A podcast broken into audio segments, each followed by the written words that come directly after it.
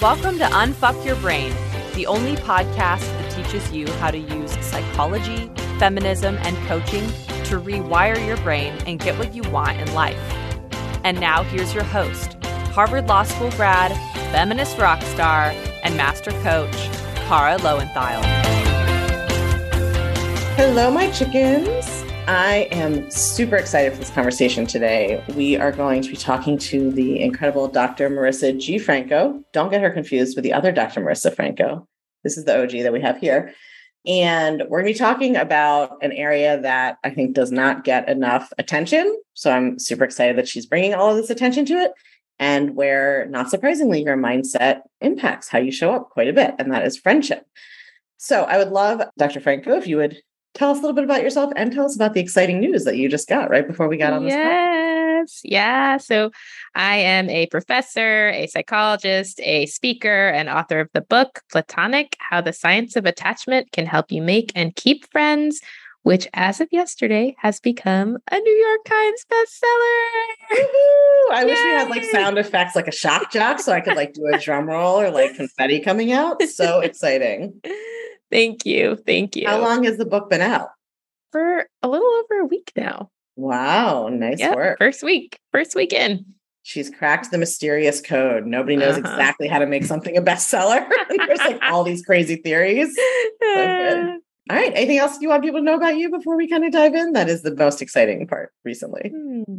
Well, I could get into why I decided to write the book. Yeah. So my first question was going to be, okay. how did you come to this work? So let's just do that origin story bit. Let's get in there. Yeah. I mean, I come writing this book from a place of repentance and regret for how I perceived friendship earlier in my life. I went through some breakups in my young 20s and felt kind of unlovable and I decided to start this wellness group with my friends where we met up each week and we cooked and we did yoga and we meditated. And I felt so loved. And I thought about why I took these breakups so hard. And I realized it was these ideas that I had that romantic love was the only love that made me lovable. It's the only love that really counts, the only love that's legitimate. And here I had all this love around me, but I wasn't actually receiving it like it mattered at all. And it was like wow, there's gold under my feet, but I just see it as mm-hmm. concrete. And I feel like in such a lonely society, no one, whether within or outside a romantic partnership, can really afford to throw even a morsel of love away. so I wanted to just be part of a culture of leveling this hierarchy a bit, I think, to all of our benefits. And that's what drove me to write Platonic. I love that story because I think I have talked about this on the podcast before, but well, I'll say two things. So one is like anecdotally, one of the things I see in coaching a lot, this is not a hundred percent rule, but like 80% of the time, people with some, well, some people have not too much attachment trauma at all. Everything's secure, fine. But for those of us with some attachment trauma in one way or another, that often people will either sort of have like their romantic life is really challenging, but friendship comes much more easily to them, or like vice versa, which is, you know, I don't have a data or study to back that up because I'm a coach and not a researcher. But if I look at like the thousands of women that I've coached, I feel that there's something there. And that was certainly my experience. So I also had a much easier time with friendships. Not that there was never any issue, but like I've had most of my friends for 30 to 40 years, like able to form secure attachments, didn't have a lot of drama about them. We didn't have lots of fights or anything. My romantic life much more felt much more volatile. And you know, the biggest breakthrough I ever had in my romantic life actually was ironically this same experience where I had been like working on my in coaching work on my dating life and therapy and everything else for years and years. And on my 40th, somebody broke up with me like three weeks before my 40th birthday, which was actually, we're good friends now. It's fine now. It was not the right, you know. And I was like, I kept constantly thinking that my problem was that I needed to be better at being alone. And so I like had that story about myself. And so I was like, okay, I guess this is like a sign that I should like spend my birthday weekend and I don't know, like silent contemplation alone to like be even better at being alone. And my mother had made this tribute video that I didn't know she was doing. She'd like sent out this thing where people record videos of you. And she so she sent it to me. I like went upstate and I like watched this whole video of like 20 people in my life telling me like how much they loved me and like what they loved about me. Mm-hmm. And was like, so I like totally sobbed. And then I had like these friends who were upstate reach out to me and be like, it's your birthday. Let's go. And I had like truly I, I mean i'm often teaching there's no big insight moment coaching work is bit by bit but this was a like shocking moment where i was like oh, there's all this love around me. I've been like so fixated on this one kind of love as if it's like a completely different kind, as opposed to my life is full of love. And like if I add a little extra or take a little away, it's like that little bit is not going to make the big difference. And of course, right after I had already actually met my current partner, but I'd only known him for a week or two. And I would never have been open to that relationship if I hadn't done this work, which is not to say that you should do work on friendship so you can find a romantic partner. That's part of the whole problem. But just to say, like, the more we're fixated on it, the harder it is to find, and the more we're ignoring all that love, I think, in the rest of our lives.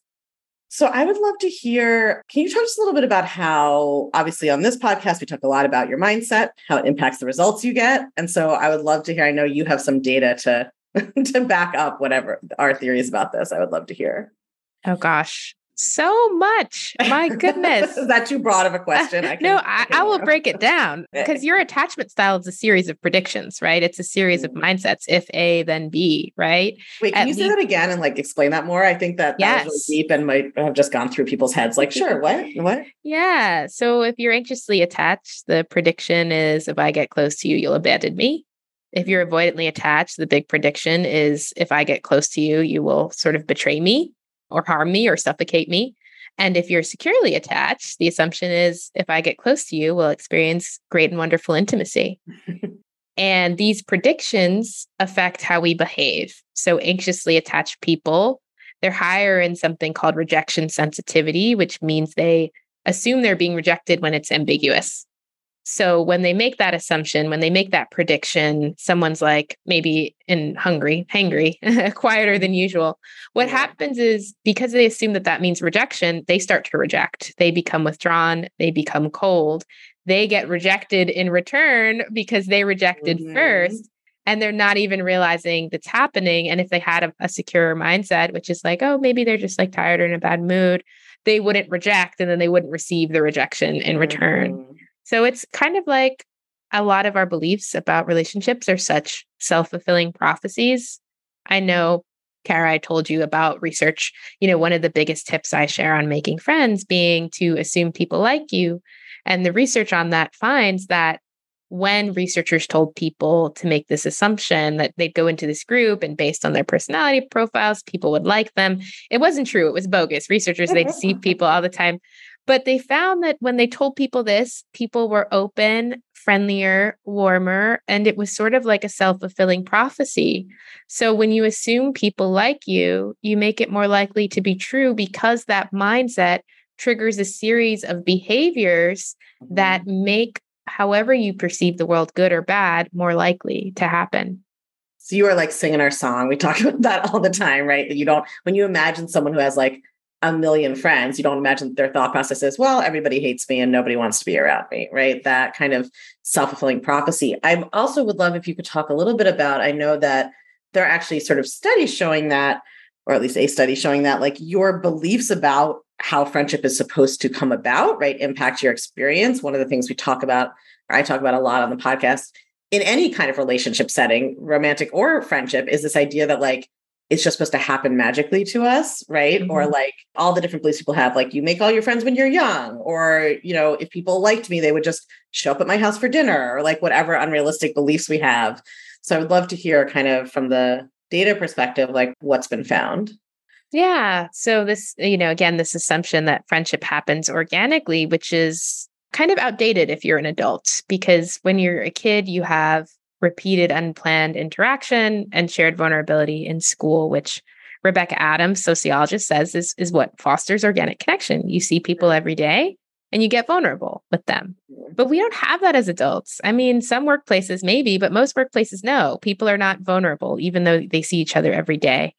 So and what now that, everybody's working at home so much. I mean, you're not even having that proximity a lot of the time. Exactly. I think the assumption has to be in adulthood that friendship does not happen organically. Mm-hmm. It happens based off of initiative and effort. And in fact, a study looked at how these beliefs affect outcomes and it found that people that thought friendship happened based on luck were more lonely over time, whereas those that saw it as taking effort were less lonely over time.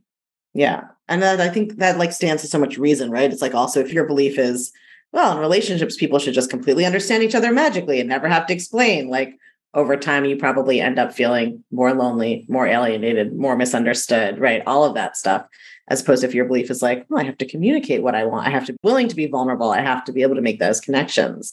I mean, yeah. I think I coach a lot of women who feel like they have a lot of trouble like making friendships as an adult but i do think it's a combination of things obviously there's like probably anxious attachment rejection stuff so they're like afraid to do that in the first place but also just sort of not i mean ruthless is the wrong word in a sense but i sort of mean like you have to be like i'm going to go ask five people if they want to hang out and then the one who says yes if we like it then i'll ask again like you have to yeah. actually make this concerted effort to develop and cultivate those friendships. I had this experience earlier this year where I threw a housewarming party and I moved and I invited like my core circle and then you know I invited a bunch of acquaintances.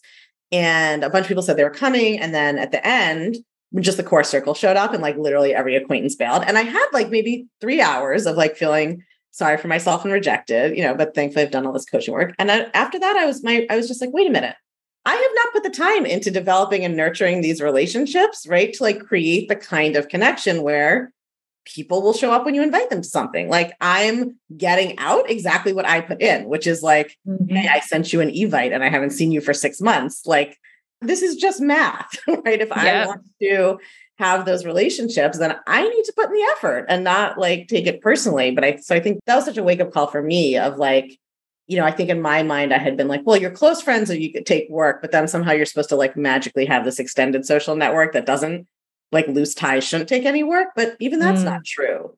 Like yeah. even loose ties need to be watered once every six months or whatever it's going to be. Yeah, I think you're absolutely right. Like I, I sort of just see people say, you know, I want people to stick around enough to jump over my walls, or I want people to reach right. out to me. But they don't turn these same questions on themselves. Am I reaching out to people? Right. Am I making right. other people belong? Right. And the truth is that it's unhealthy if someone tries to push through your walls, right? It's healthy when you see that someone's not reciprocating to move on and find people that will. That's such a good point. Hold on. We have to like, that is such a good point. Guys, when you are like, I'm not going to do anything and I want them to prove they want to be my friend by jumping over my walls constantly, you're basically like, I want a stalker. I want somebody with like no boundaries who's emotionally inappropriate. Doesn't have a regard like, for themselves. Yeah, who doesn't have any self-esteem and doesn't read any consensual signals to like prove to me that they want to be my friend. That's so fucked up. That's not what you want. No, no, you don't want those types. I mean, that's friends. what like classic dating advice for women about playing hard to get means. It's like so you're just going to encourage basically men who don't care about your consent or taking any signals you go off to pursue so you. Like that is a recipe for disaster. Yeah. Of course exactly. you want a guy who's like, I don't know, she never texts me first and she's acts like a cold fish. I don't think I want, that. I don't think she wants exactly. to date me. Like, that's a, a healthy, normal person. That's who you want. That's a secure person. Exactly. So good. I think one of the things we talk about on the podcast a lot is like other people are not your emotional vending machines. Mm-hmm. Right. Like, I think one of the things that happens in any kind of relationship where we think we're having trouble is like, we're like, I want that person to want to be my friend so I can feel good about myself. I'm not actually interested in like shared vulnerability, as you're talking about, or like seeing them as a person or like being there for them. Yeah. I just want them to like prove that I'm good enough. Yeah. And the book, I call it dependency and not friendship, right? You are expecting this person to, you know, show up to hear your crises, to kind of meet your needs at all times, but you're not really thinking about meeting their needs. You don't mm-hmm. really think about calling them in times of joy, only in times of crisis, right? And it's obviously vulnerability is a part of friendship, but it's a chapter and it's not the book. And so when we're just mm-hmm. cultivating these relationships where I'm just reaching out to you because I need support and it's a time of crisis, right? Like that's not the full body of friendship. That creates mm-hmm. more of a dependence type relationship than the reciprocity of two adults that we know is part of adult friendship. Mm-hmm. So a lot of your kind of work here is also about dehierarchizing is not the right word. I'm doing the hierarchy. Yeah. I keep trying to use that word. I've done like three podcasts where I try to say dehierarchize. And every time I'm like, that's not a word. Taking away the hierarchy, evening yeah. out the hierarchy between romantic and platonic love. So listeners of this podcast know that I'm actually a huge fan of historical social context as like helping our brains see that things are optional and not just the way they are. So I'd love, I know you are an expert on this, if you could talk a little bit about like, as you talked in your TED talk, this sort of what's the history of the romantic versus platonic love kind of like value system and how yeah. it's changed to now. Yeah, so Angela Chen has this book Ace that is awesome in that it really differentiates between sexual and romantic love, which we think coincide with each other, but asexual communities really show us they do not, right? Romantic love, the sense of passion, yearning for you, thrill around you, idealizing someone. Yeah, there's these fiery feelings. We see that even for people that we don't want to have sex with, right? Mm. And and for a lot of female friendships in particular, ask right. a woman to talk about her best friend. You're right. Hear something romantic. Your best friend is a very common, I think, even for straight women experience, even if they're not sexually attracted to other straight women. Exactly. Like she's my soulmate. I think she's the greatest person yeah, in the I world. have one platonic soulmate. I tell my partner that he's my like romantic. I mean, I do use romantic with him, sexual versus platonic, but same thing. I'm like, you two are, it's a, you know, same level of kind of investment exactly. in a way. Yeah, exactly. So Throughout history, we've actually found that romance was more a part of friendship than marriage. People did not get married for love, they got married for resources, for strategic decisions to combine people's last names, you know, in the mid sort of 1800s and before. And people would turn to their friends for this romance because the assumption at the time was the genders are so distinct that you can only really access this profound intimacy with someone who shares your gender and shares your experiences. Mm-hmm. So friends were holding hands, sharing beds, writing love letters, carving their names into trees. Friends would take each other on their honeymoons and um, really? yeah each person take a friend like i'm just is it like a four person honeymoon a whole community you could take your whole community yeah it was so different and we had uh, there was just a lot more equality i think back then and i think as we begin to idealize romantic well, I, I don't even want to say romantic, spousal, I guess, traditional spousal yeah. love and affection, platonic love has fallen to the wayside. Part of that intentionally, I think, you know, as women got more rights, there was less of a drive for women to need to get married to access rights. So, what are we going to do to make sure these women are still getting married, right? We're going to make sure that they know that this is the only place they can find worth and mm. deep, deep connection. And they cannot find it anywhere else. They cannot find it in their friendships. And so, I think that narrative really played the role of trying to get people to stay in marriages when they didn't have as much of a, a legal reasons to do it.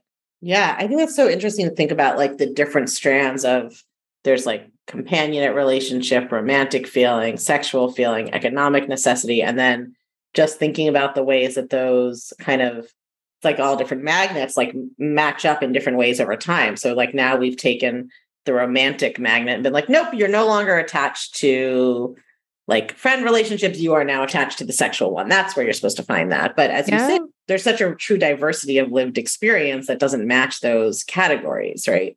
Exactly. so interesting and I think so helpful for when you are kind of fetishizing one form or the other. I mean, I certainly I also know people who have like an easy time in their romantic relationships and then they're like, but I can't make a friend. And I'm like, well, are you friends with your partner? I mean, probably mm-hmm. you can make a friend. It's the same thing. Like it's mm-hmm. not right? We treat them as these completely different kinds of relationship. But if you know how to form any kind of intimate relationship, then those skills are transferable one way or the ah, other. Thank you. Yes, Kara. I feel like when I tell people about what you need to do to make friends, you have to initiate, you have to try, they're like, that sounds like so much work.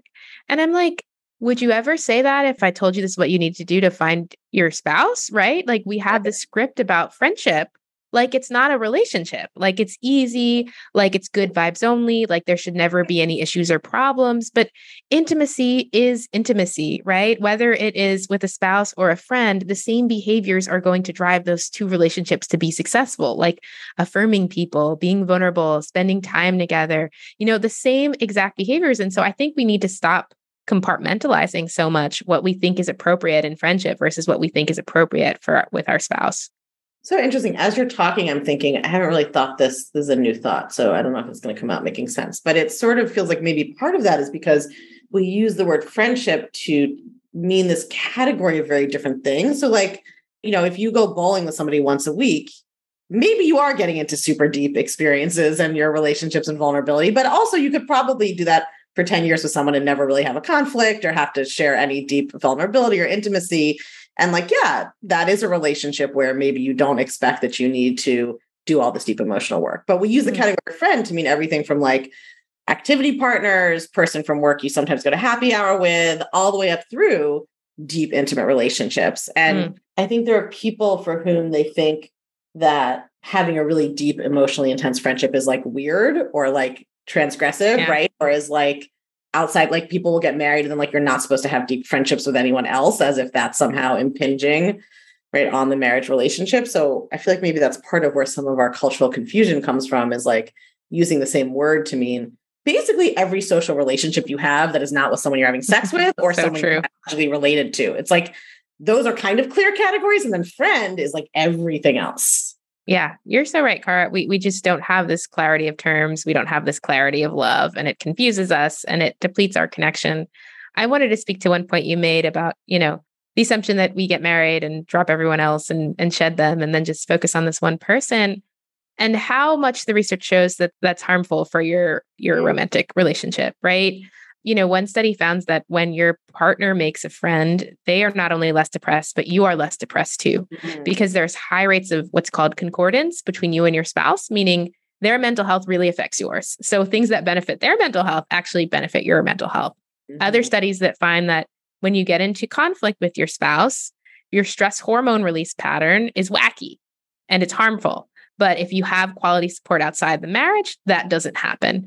Other studies finding, particularly for women in heterosexual marriages, if they have quality connection outside the marriage, they're more resilient to strife within the marriage. Mm. Whereas these people that just rely on their spouse, what you see is that normal fluctuations in the relationship can be devastating because that's the only place they access support. They're so impacted. They don't have resilience to it. And when you're so impacted by things going wrong in in your romantic relationship, it's going to be harder for you to get back to normalcy, right? Because how are you supposed to uplift this relationship when you're feeling so devastated that friends give you this stabilizing force, this resource, so you can come into your marriage in a stable place, in a secure place. And so that it helps your marriage and your relationship with your spouse, it helps you thrive. Yeah, it's like the whole stool versus three legged chair, right? Like one, it's a lot easier to knock over when there's just one source of support. If that crumbles, you're in trouble. I like um, that metaphor. yeah. Well, I think also, especially for the way that straight men are socialized around friendship, like it's so common that even if they have friends in the beginning, over time, if they get into a long term romantic relationship, their spouse becomes their only emotional outlet. I mean, I yeah. do think this is maybe changing, but at least even when I was growing up still, like straight men were mostly socialized to not talk about their feelings and not really have emotional intimacy outside of romantic relationships. So yep. it does not at all surprise me that having for everybody, but especially I would imagine like being somebody's only emotional support is obviously too much, right? And having that kind of, I think the irony is like the more you encourage your your partner to have friends, the better your relationship is going to be. Mm-hmm. And I think for some people, we take that. I mean, people who practice non monogamy are taking that even farther into like encouraging all kinds of romantic and platonic and in between and sexual connections actually strengthens the relationship, doesn't detract from it. Exactly. So let's talk a little bit about kind of like concrete things people can start since this is the this is the sort of like mindset what you can work on podcast one of the things you talk about in your work, obviously, we both talk about in our work, is that you know women are conditioned to believe that they don't have worth without a romantic partner, right? That that's like I would say like women are taught to believe their values like the stock market. It's like up or down, depending on what's that, you know, a survey of everybody's opinions in the world, what the scale said, mm. what your partner's doing, what is just like right up and down, up and down.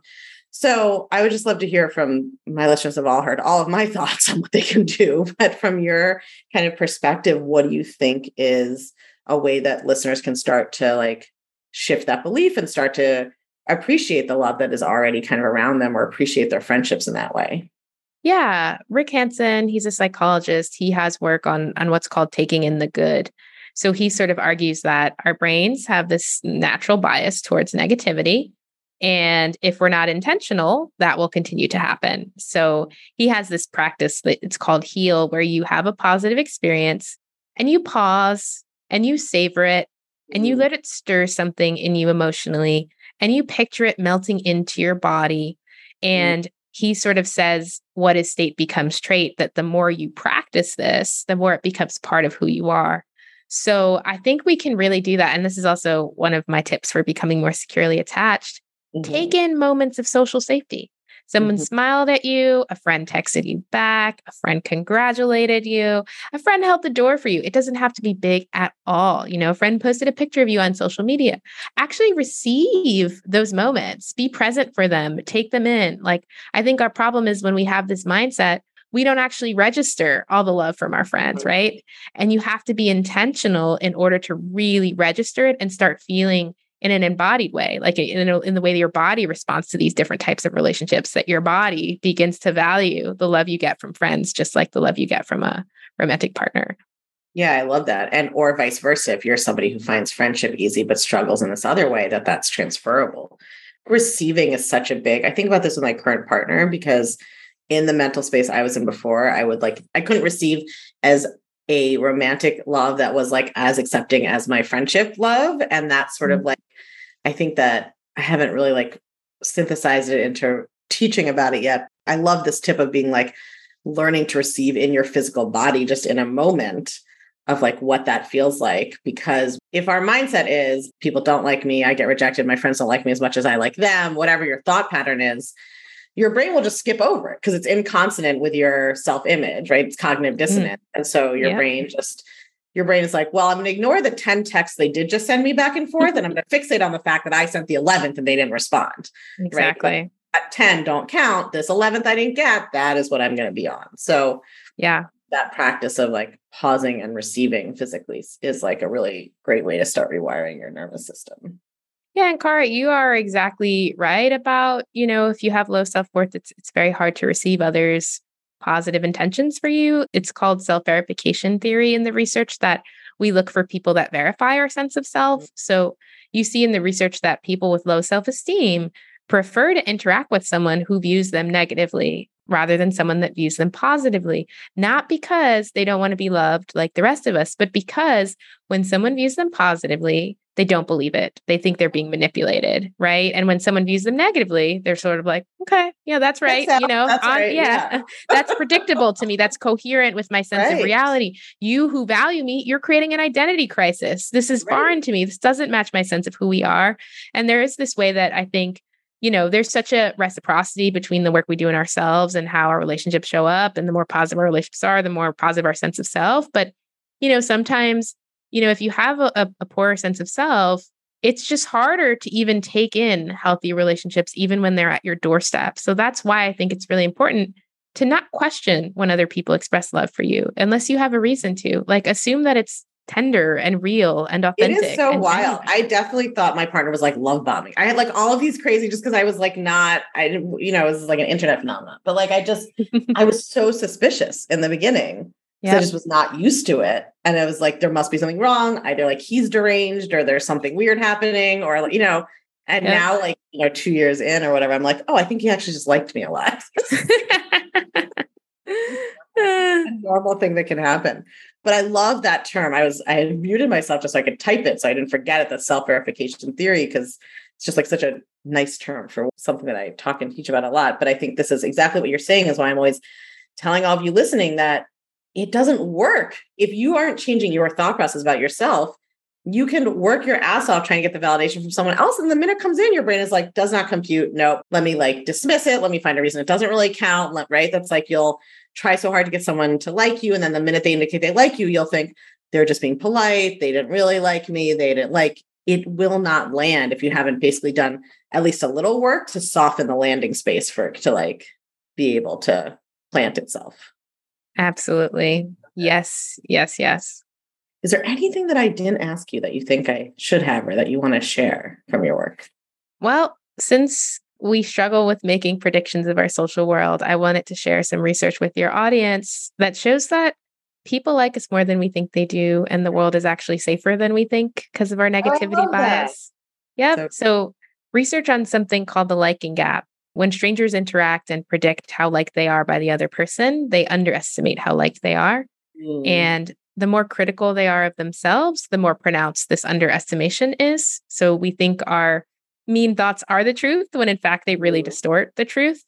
Pause on that. That's so important yep. because I coach women all the time who are like, I'm not being self critical. I just know that I'm lazy and stupid and bad at my job. It's just really important to be self aware. like, it won't say quite that baldly, but like kind of close. And I'm constantly being like, that's not self awareness. But I think this is so important. So many women who come through coaching with me or come through the clutch are like, I had no idea that I was so negative towards myself. Like I just thought I mm-hmm. was objectively discussing with myself my self-awareness of my real terribleness. like this is so important that like you constantly your brain is like underestimating how much other people like you and the more self-critical you are the more that you are just like looking for evidence of that. Exactly. Yeah and we find that this is true across the board that when you predict how happy someone would be to receive a text from you to reconnect with them you underestimate that. When mm-hmm. you predict whether people will value the affection that you share you predict that it comes off as more awkward than it does and underestimate just how much they'll enjoy it when you predict how your vulnerability will land with people, you view it as coming off more negatively than it actually will and underestimate how positively people perceive you as authentic and genuine. So, in general, people are loving you more than you think. I love that. And if you can update your brain to match that, then you actually get to enjoy it.